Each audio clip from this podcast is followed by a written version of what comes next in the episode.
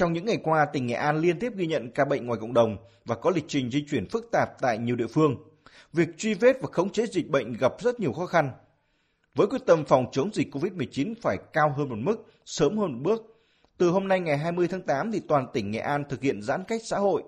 Trong đó 14 huyện thị thành phố thực hiện theo chỉ thị 16 của Thủ tướng Chính phủ, gồm thành phố Vinh, thị xã Cửa Lò, thị xã Hoàng Mai, thị xã Thái Hòa và các huyện Nam Đàn, Hưng Nguyên, Nghi Lộc, Yên Thành, Thanh Trương, Đô Lương, Anh Sơn, Diễn Châu, Quỳnh Liêu và Nghĩa Đàn. Đối với 7 huyện còn lại giãn cách theo chỉ thị 15, gồm Kỳ Sơn, Tương Dương, Con Cuông, Quế Phong, Quỳ Châu, Quỳ Hợp và Tân Kỳ. Ông Hoàng Văn Bộ, Chủ tịch Ủy ban nhân dân huyện Quỳnh Lưu cho biết. Tập trung một là truy vết để tìm F1 giảm bớt F2, được trường hợp một thì đưa cách ly. Cách ly thì cách ly F1 đến F2 thì cho ở nhà và giảm sát tổ cộng đồng giám sát. Thứ ba là, là đây ờ, thực hiện 16 thì đang tập trung chỉ đạo cho nó thực chất. Quá trình triển khai thì nó cũng, cũng có cái chuyện là xáo trộn.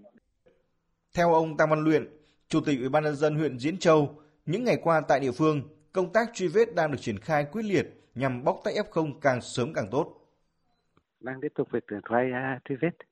Cái việc uh, truy vết thì uh, có nhiều cái nơi vẫn đang uh, tình hình khai báo vẫn chưa đầy đủ, nhưng mà mới là bước đầu, còn vẫn đang tiếp tục thực hiện chỉ thị 16 các biện pháp mạnh hơn. Theo Ban chỉ đạo phòng chống dịch COVID-19 của tỉnh Nghệ An, trên địa bàn đang có 7 ổ dịch phức tạp. Tình hình dịch đang diễn biến rất khó lường, mức độ nguy cơ rất cao và lây lan nhanh chóng trong cộng đồng, như ổ dịch tại chợ Đầu Mối Vinh, chợ Quang Trung, trường cao đẳng Việt Nam Hàn Quốc. Ông Bùi Đình Long, Phó Chủ tịch Ủy ban nhân dân tỉnh Nghệ An cho biết, nhiệm vụ tập trung quyết liệt nhất lúc này là truy tìm và tách được tất cả F0 đang lẫn trong cộng đồng.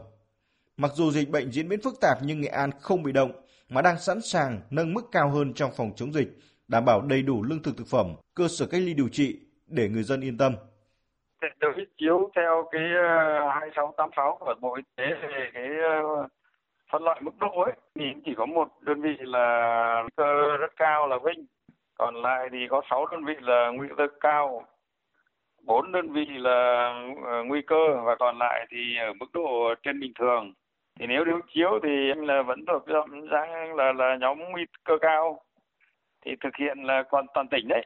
Vâng. thì thực hiện giãn cách thì ờ, mình có thể là thực hiện 15 được. Nhưng mà theo cái điểm chỉ đạo là đi trước một bước nâng lên một bước để tập trung nhanh nhất ngắn nhất cái bóc tách bóc ờ, f0 chứ không phải là bị động hoàn toàn chủ động nâng bước hiện nay nghệ an có 3 cơ sở điều trị hai cơ sở cố định ba cơ sở là điều trị f0 nhẹ còn lại một cơ sở có khả năng tiếp nhận 100 bệnh nhân sẵn sàng điều trị F0 ở tầng 2 và tầng 3.